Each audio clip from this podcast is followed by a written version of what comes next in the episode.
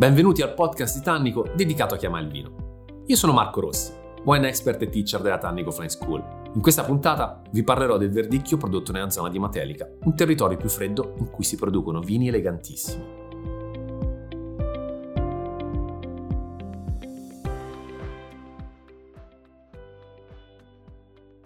Le Marche, il nome stesso al plurale della regione ci fa capire, ci fa anche pensare che questa sia una, un territorio, una regione appunto caratterizzata da una eterogeneità di zone, con molte differenze sia in, per quanto riguarda la parte del clima ma anche per quanto riguarda proprio i suoli. Quindi mm, ci spostiamo dai castelli di Iesi, che sono la patria riconosciuta del verdicchio, ma forse in realtà non sono la patria storica di questo vitigno. Rimaniamo all'interno del, della Valle Sina, quindi della valle tracciata dal, dal fiume Sino, però ci spostiamo dalla parte bassa alla parte alta, quella più di montagna, quella più fredda, e andiamo a parlare di verdicchio sempre. Il verdicchio stesso non deve essere generalizzato perché si adatta alla perfezione a suoli differenti e a climi differenti, però ha delle espressioni molto differenti, appunto. Andiamo verso il territorio di Matelica, quel, quell'areale che si sviluppa tra le zone di Ancona e di Macerata con maggior presenza, maggior sviluppo appunto dell'areale su quest'ultima provincia. Ecco, qui abbiamo il verdicchio cosiddetto di montagna, il verdicchio venuto dal freddo, però è un verdicchio in realtà non necessariamente troppo esile. La parte di freschezza, di acidità è sicuramente una delle componenti principali, ma non ci dobbiamo far ingannare. Tanto dobbiamo immaginarci le Marche come un susseguirsi di vallate che vanno dall'interno verso il mare Adriatico con uno sviluppo appunto orizzontale, in cui l'influenza contemporanea del mare si fa sentire e non poco. Invece se stiamo parlando del, dell'Alta Vallesina, quindi sì, se stiamo parlando della zona di Matelica, lo sviluppo avviene invece che da est a ovest, lo ritroviamo da sud a nord, quindi abbiamo uno sviluppo in realtà in verticale piuttosto che in orizzontale. Le montagne, perché qui siamo comunque nella zona preappenninica dei Monti Sibillini, fungono da schermo quindi impediscono al mare di andare ad influenzare, a mitigare quello che può essere il clima, che qui è un clima semicontinentale. Però dobbiamo prendere in esame il fatto che queste erano terre anticamente sommerse e questo lo ritroviamo proprio nella composizione del, del suolo. Quindi l'influenza marina in realtà c'è, però è legata appunto a quello che è proprio il, la storia del territorio. Abbiamo un suolo estremamente drenante, ghiaioso. Rispetto ai castelli di Esi la parte di calcare è molto predominante rispetto all'argilla e abbiamo anche una componente di marne proprio a ricordare quella che è la memoria marina del suolo. In più esiste il fenomeno delle acque salse, che sono delle acque fondamentalmente di risalite dai fanghi con una componente minerale estremamente importante che va ad influenzare non poco quella che è poi lo sviluppo del, della pianta e del frutto stesso, regalandoci al calice una mineralità veramente, veramente spiccata. Ecco, la zona di Matelica è caratterizzata sicuramente da un verdicchio con una freschezza incredibile, tant'è che è un verdicchio che in realtà matura abbastanza tardi, perché le vendemmie in questa zona, pensate, arrivano a inizio ottobre. Frutto pienamente maturo vuol dire in realtà un'acidità più bassa. Immaginiamoci che tipo di freschezza potremmo avere in un verdicchio di matelica nel momento in cui dovessimo fare una vendemmia leggermente anticipata. Questo ci porta però già a un buon equilibrio, perché abbiamo una grandissima concentrazione di zuccheri. La montagna di solito ci fa pensare a vini più esili, più beverini, ma con tutta questa componente di zucchero che la prima fermentazione trasforma in alcol, in realtà andiamo ad avere dei volumi alcolici all'interno del vino estremamente elevati. Dobbiamo prendere anche in considerazione la parte di estratto. Il verdicchio di Matelica è forse uno dei vini bianchi con, eh, italiani con il più alto estratto, questo anche grazie proprio alla perfetta maturazione dell'uva. Quindi abbiamo dei vini che sono comunque di struttura, di corpo, ampi, con questa grandissima acidità e questa fantastica sapidità proprio a bilanciare già in gioventù. E sono vini che tendenzialmente sono giocati più sui profumi primari piuttosto che sulla complessità. Ci vuole l'evoluzione per poter valorizzare al massimo quelli che sono gli aspetti proprio organolettici e comunque dobbiamo sempre andare a svolgere la malolattica per cercare di ammorbidire un po' questa freschezza molto tagliente e appunto spostarci da quelli che possono essere dei profumi primari in direzione di quelli che sono dei profumi più da evoluzione, dei profumi più terziari. Il verdicchio di Matelica non è mai banale, non è mai semplicemente scorrevole, ma è sempre molto ampio. A me piace cercare di giocare anche con territori un po' più noti. Se pensiamo alla Borgogna, ecco, Iesi potrebbe essere la, la Côte d'Or, in cui comunque spesso e volentieri il mare, la generosità del sole ci regala questi, questi vini bianchi molto ampi che fanno anche non di rado affinamento in eh, barricco o comunque in botte di legno. Se ci spostiamo su Matelica, non la regola scritta, però la consuetudine ci porta a lavorare invece su solo acciaio, proprio per questa caratteristica di avere grandissima freschezza che vogliamo valorizzare, ma anche la capacità stessa per le caratteristiche del suolo e del clima, che appunto ricordo essere semicontinentale grazie all'influenza anche del, dei Monti Sibillini, andiamo quindi ad avere dei vini che sono già più bilanciati, più equilibrati e non hanno bisogno di andare a fare questi grandi affinamenti in legno. I vini che risultano dal lavoro fatto dai pochissimi produttori di Matelica sono vini che sulle versioni riserva durano tranquillamente anche 20-30 anni, esattamente come succede ai grandi Chablis. Ed è per questo che il paragone con la Borgogna secondo me rende alla perfezione. Matelica potrebbe essere, e non me ne vogliano i francesi e tanti appassionati di Borgogna, paragonato più al mondo di Chablis nel momento in cui i castelli di Iesi appunto fossero paragonati più alla zona della Côte d'Or. Ecco, l'altra caratteristica che dobbiamo prendere in considerazione sono proprio le due differenze tra questi territori, quindi i due territori che hanno reso grande il verdicchio.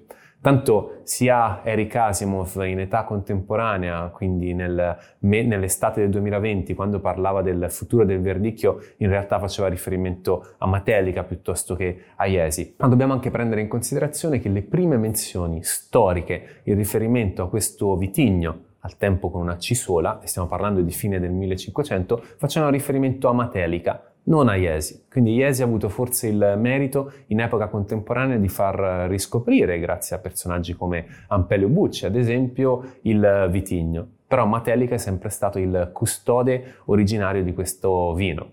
Dobbiamo anche prendere in considerazione le diverse dimensioni. Il rapporto tra i due areali, quindi tra Matelica e Iesi, è più o meno di 1 a 10, sia come numero di produttori che come ettari vitati. Le rese qui sono addirittura più basse, stiamo parlando di rese che ricordano nuovamente le rese di Borgogna bassissime, quindi la concentrazione che abbiamo sul grappolo è una concentrazione molto importante. Tra i due territori abbiamo appunto anche differenze di suolo, abbiamo differenze nel modo in cui andiamo appunto a lavorare, ma anche il verdicchio stesso è molto diverso, perché qui il verdicchio si è adattato al suolo, andando quindi a sviluppare, tra virgolette, una sua linea. Un eh, mondo quindi in cui il verdicchio si è adattato alla perfezione a questo clima continentale in cui la componente comunque del, del suolo e del territorio, questo DNA forte di memoria marina, si fa sentire in un poco. La monacesca è il primo verdicchio tra bicchieri.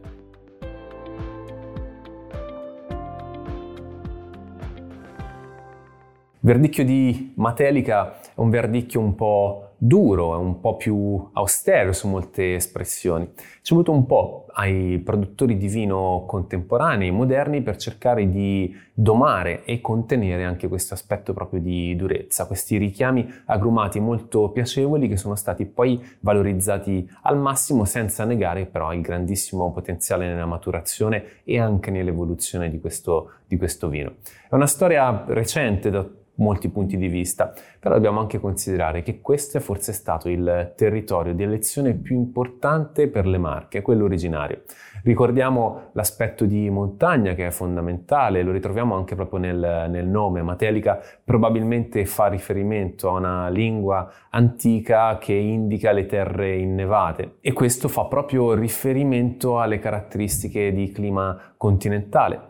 Matelica è stata la prima DOC marchigiana e questo ci fa anche capire comunque come queste caratteristiche climatiche e territoriali molto peculiari si siano tradotte in un vino facilmente riconoscibile. Matelica però va a un altro primato, che è quello di essere stato il territorio che ha dato Natali al primo tre bicchieri marchigiano. Quindi la guida del Gambero Rosso ha riconosciuto a un vino di questo territorio la massima qualità.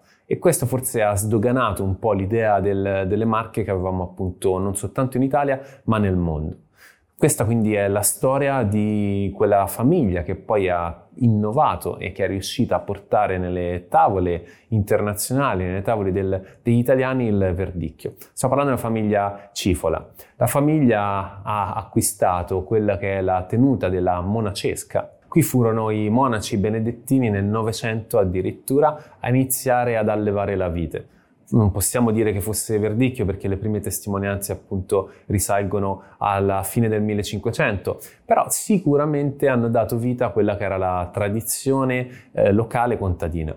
Negli anni 60 Casimiro decide di dare vita nuovamente ad un'azienda agricola e lo fa andando sul territorio, quindi siamo nella provincia di Macerata, andando a ricercare dai contadini la selezione di viti per appunto andare a ricreare il suo verdicchio. Oggi l'azienda conta circa 27 ettari, il verdicchio è il protagonista principale perché più di metà degli ettari vitati appunto sono caratterizzati da questo vitigno. Però troviamo anche il retaggio storico sui rossi come il Sangiovese, ma anche l'innovazione moderna rappresentata dal Merlot e da una piccolissima quantità di Chardonnay.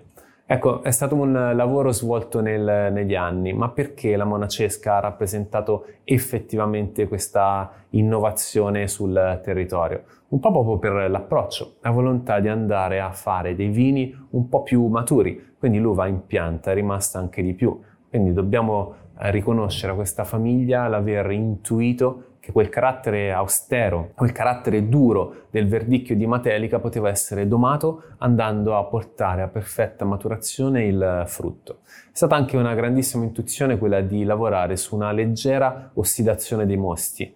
Quindi capita a volte che alcuni produttori, soprattutto sponda Iesi, soprattutto per quanto riguarda la New Wave dei Verdicchio Boys, decidano invece di proteggere il mosto e quindi di lavorare in riduzione, tenendo l'ossigeno il più lontano possibile appunto da questa fase di vinificazione. Qui avviene esattamente il contrario e avviene perché si tende a voler ammorbidire un po' quello che appunto è un vino che ha in sé queste caratteristiche di durezza. Il passaggio generazionale, quindi da Casimiro ad Aldo, è stato un passaggio facile, immediato, in cui l'azienda addirittura è cresciuta e l'ha fatto perché Aldo ha introdotto la selezione massale quindi pensate che tutti i reimpianti di vigneti che vengono fatti sono stati fatti appunto con una selezione di circa 70 cloni interni, perché una selezione massale consiste proprio nel lavorare su quelle che sono le proprie piante, quello che è il proprio patrimonio eh, vivaistico da questo punto di vista. L'ho fatto portando avanti poi circa 15 eh, tipologie. Ecco, questo per loro è stato una delle chiavi di, di volta più, più, importanti. Dobbiamo anche considerare, queste sono le stesse parole di Aldo, che ovviamente queste viti hanno avuto la possibilità di adattarsi alla perfezione non soltanto al clima di, di Matelica, ma quello proprio della, della monacesca, quindi di questa piccolissima area, di questa piccolissima zona. Non avrebbe avuto senso andare a comprare, ad acquistare da dei vivai appunto delle nuove barbatelle per andare a fare del, degli innesti. In questo modo si è data anche continuità a quello che era il progetto iniziale. Ma perché la monacesca è diventata importantissima? Tanto ha dimostrato al mondo la capacità di evoluzione e di invecchiamento del verdicchio. Ha tracciato la linea di un nuovo modo di addomesticare il verdicchio a Matelica, ma soprattutto con un vino che è diventato leggenda, il Mirum, che oggi si chiama appunto Mirum e dal 2000 è una riserva, ma al tempo si chiamava Mirus nelle prime annate, che era sul finire del, degli anni Ottanta, è l'omaggio di Aldo proprio al padre, che veniva chiamato Miro, di soprannome. Mirus o Mirum vuol dire in realtà meraviglia, e questa è la meraviglia del verdicchio a tutti gli effetti. È un verdicchio che dal momento in cui lo assaggiamo sembra abbia fatto un periodo di evoluzione in legno abbastanza ampio, ma in realtà sosta per 18 mesi sulle fecce fini soltanto in acciaio. La volontà di Aldo è quella di lavorare sulla vigna, andando appunto ad esaltare quella che può essere la maturità del verdicchio a Matelica, andando a vendemmiare ad ottobre inoltrato ma non vuole andare a lavorare sul legno, rispetta alla perfezione la tradizione. Quindi questo è un vino che nel 91 ha portato per la prima volta i tre bicchieri sul territorio marchigiano. Questo è un valore assoluto perché ha fatto credere nel potenziale di questo territorio a tantissimi produttori che sono spinti quindi in questa direzione, la direzione della qualità. La direzione che ha portato appunto a inizi del 2000 Aldo a ripensare questo vino in chiave riserva. Ovviamente il, questo è il primo territorio legato alla DOC, ma è un territorio in cui si può fare anche riserva. Quando parliamo di riserva per il verdicchio, quindi stiamo parlando della DOCG, facciamo riferimento ad un periodo di affinamento minimo di 18 mesi, ma non stiamo parlando di legno e quindi il vino di Aldo si allineava alla perfezione già da prima, in epoca in cui la DOCG ancora non esisteva, a quella che è la menzione riserva. Un vino che nasce maturo, equilibrato, ma che ha la capacità di sfidare il tempo come pochi altri vini marchigiani. Colle Stefano, inutilitaria verso il successo.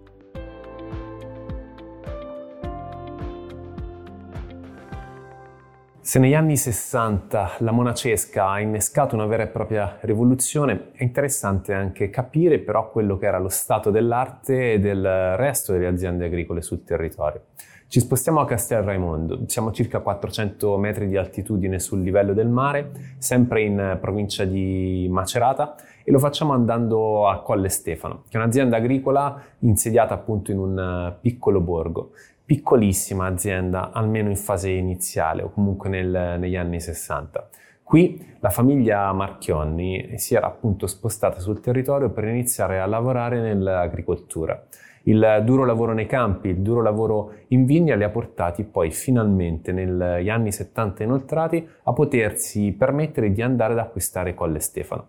Al tempo neanche 3 ettari, quindi una dimensione veramente veramente piccola e ridotta la visione di non andare a vinificare per fare vino di qualità, il vino visto più come alimento, comunque come merce di scambio o prodotto vendibile nell'immediato, perché ricordiamoci comunque che a quei tempi la, il time to market, ovvero la necessità di andare velocemente sul mercato, era veramente importante. Eravamo in un periodo di boom economico, quindi c'era anche la ricerca continua di una sorta di guadagno. Ci lasciavamo alle spalle quello che era il retaggio culturale contadino. Il pane doveva essere bianco, non poteva essere più bruno, non poteva più essere integrale. Volevamo proprio scappare dalla povertà. Se pensiamo anche al vino, il vino doveva essere più chiaro, più scarico, doveva essere più leggero, proprio perché non volevamo ricordarci a livello culturale, ma questo riguarda proprio tutta l'Italia, il periodo della difficoltà e della miseria. Ecco, in questo periodo si innesca comunque un uh, ottimo lavoro perché la famiglia Marchioni riesce appunto ad arrivare ad acquistare Colle Stefano. Ma dobbiamo aspettare il finire degli anni 90, più precisamente il 98, per trovare questa azienda finalmente produttiva con degli standard qualitativi estremamente elevati. E lo dobbiamo al figlio, Fabio. La storia di Fabio Marchioni è una storia molto interessante. Laureato in eh, enologia, si è ovviamente specializzato anche su quelli che erano gli aspetti proprio agricoli. C'è chi parla di storia di riscatto sociale. Per me, mm, più che altro, si parla in realtà di una, di una, parabola ascendente che era appunto iniziata già negli anni 60 e quindi Fabio ha forse semplicemente finalizzato il duro lavoro della famiglia ma anche il duro lavoro di Fabio. Fabio ha avuto la possibilità di confrontarsi con la viticoltura e la vinificazione, sia in Germania che in Alsazia, andando a lavorare quindi, facendo riferimento al territorio alsaziano, in un luogo estremamente particolare, sia per clima che per altitudine, ma anche proprio per vitigni. Le tecniche, ma anche il modo di lavorare in vigna preso lì, poi si rivelerà estremamente utile nel futuro. Ha avuto anche modo di confrontarsi però con il pubblico internazionale lavorando in un locale a Berlino. Tornato in Italia, tornato nelle Marche a Colle Stefano, decide finalmente di concentrarsi su quello che sono appunto i terreni di famiglia. Oggi gli ettari evitati sono circa 20, la produzione supera le 100.000 bottiglie, ma al momento della partenza, sulla prima annata, quindi la 1998, parlavamo di neanche 3 ettari, la produzione era totale di 7.000 bottiglie ma gli devono essere sembrate tantissime nel momento in cui con l'allora compagna, la moglie, si è dovuto prodigare per andare appunto a vendere. Fabio racconta senza nessun tipo di filtro proprio il lavoro fatto salendo in, sulla sua macchina, sulla sua utilitaria, andando quasi porta a porta ai ristoranti della zona, ma poi viaggiando anche la stessa Italia, andando appunto a proporre il suo verdicchio, andando a proporre i suoi vini. Quindi quelle 7000 bottiglie che possono sembrare una produzione veramente piccola, in realtà al tempo doveva sembrare una produzione veramente, veramente grande e importante. Ma il grande successo di Fabio passa per la sua voglia di lavorare, per la sua umiltà, ma anche per la sua grandissima precisione nel valorizzare il verdicchio. La versione di Fabio rispetto a quella di molti altri magari è leggermente più verticale, un po' più fresca. Già sul suo verdicchio a me la parola base non piace molto, però diciamo di ingresso lo troviamo questa grandissima eleganza, questa grandissima freschezza e la capacità appunto di andare a bere e a godere di un vino in maniera molto immediata. Dovete pensare che forse la grande iniezione di fiducia che Fabio ha avuto quando ha iniziato a commercializzare in questo modo molto diretto, anche molto rischioso i suoi vini, è stata quella di essere abbracciato quasi subito da Uliassi, quindi uno dei migliori chef non soltanto italiani ma al mondo, che ha messo i suoi vini in carta credendo immediatamente in quello che era il progetto di Fabio. Oggi Fabio è passato dal vinificare, dal produrre vino in quello che era il garage vero e proprio di famiglia, quando ovviamente tutti dicevano che era un folle, che non poteva andare a sviluppare un grandissimo progetto di vino partendo in questo modo, senza soldi e in maniera molto concreta. Beh, oggi Fabio finalmente ha una sua cantina in cui vinifica da quasi, da quasi dieci anni. È una storia di successo, forse una storia di redenzione, questo non sta a me dirlo, ma sicuramente è una storia di capacità, di visione e di un ragazzo che è riuscito a valorizzare il verdicchio con un approccio estremamente moderno e contemporaneo.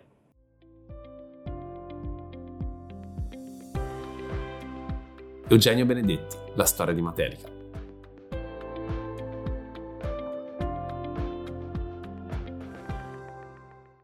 È innegabile che la svolta per Matelica sia avvenuta negli anni 70, nel momento in cui delle aziende come la Monacesca hanno deciso proprio di valorizzare al massimo il verdicchio. Ma non è che in questa zona non si facesse vino prima, lo si faceva e anche con discreto successo in realtà. Vale la pena poter approfondire un po' quello che era il pre la Monacesca attraverso la storia di Cavalieri.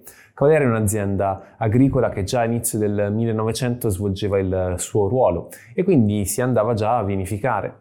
Però è in epoca contemporanea, moderna, che forse troviamo la massima espressione, grazie anche a Gabriele Benedetti, che è il figlio di Eugenio, detto Gegè Benedetti.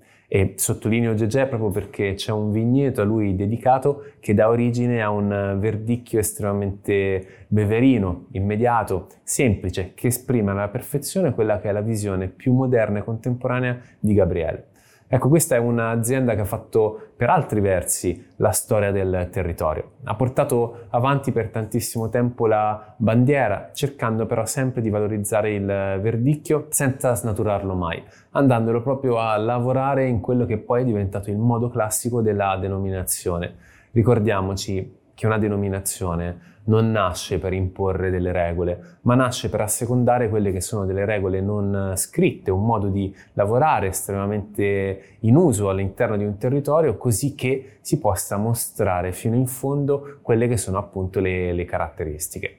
Ecco, con Gegè, proprio il, questo è il nome del verdicchio, con il fornacione probabilmente l'azienda Cavalieri riesce a sintetizzare fino in fondo quella che è l'anima di Matelica, quella che è l'anima di Matelica che è stata espressa poi in epoca più moderna, ma che loro hanno custodito per tantissimo tempo. Tanto dobbiamo considerare che hanno anche il ruolo fondamentale di essere realmente a Matelica e questo è un aspetto non secondario. Quindi il nome della denominazione e il modo di lavorare viene incarnato alla perfezione da Cavalieri.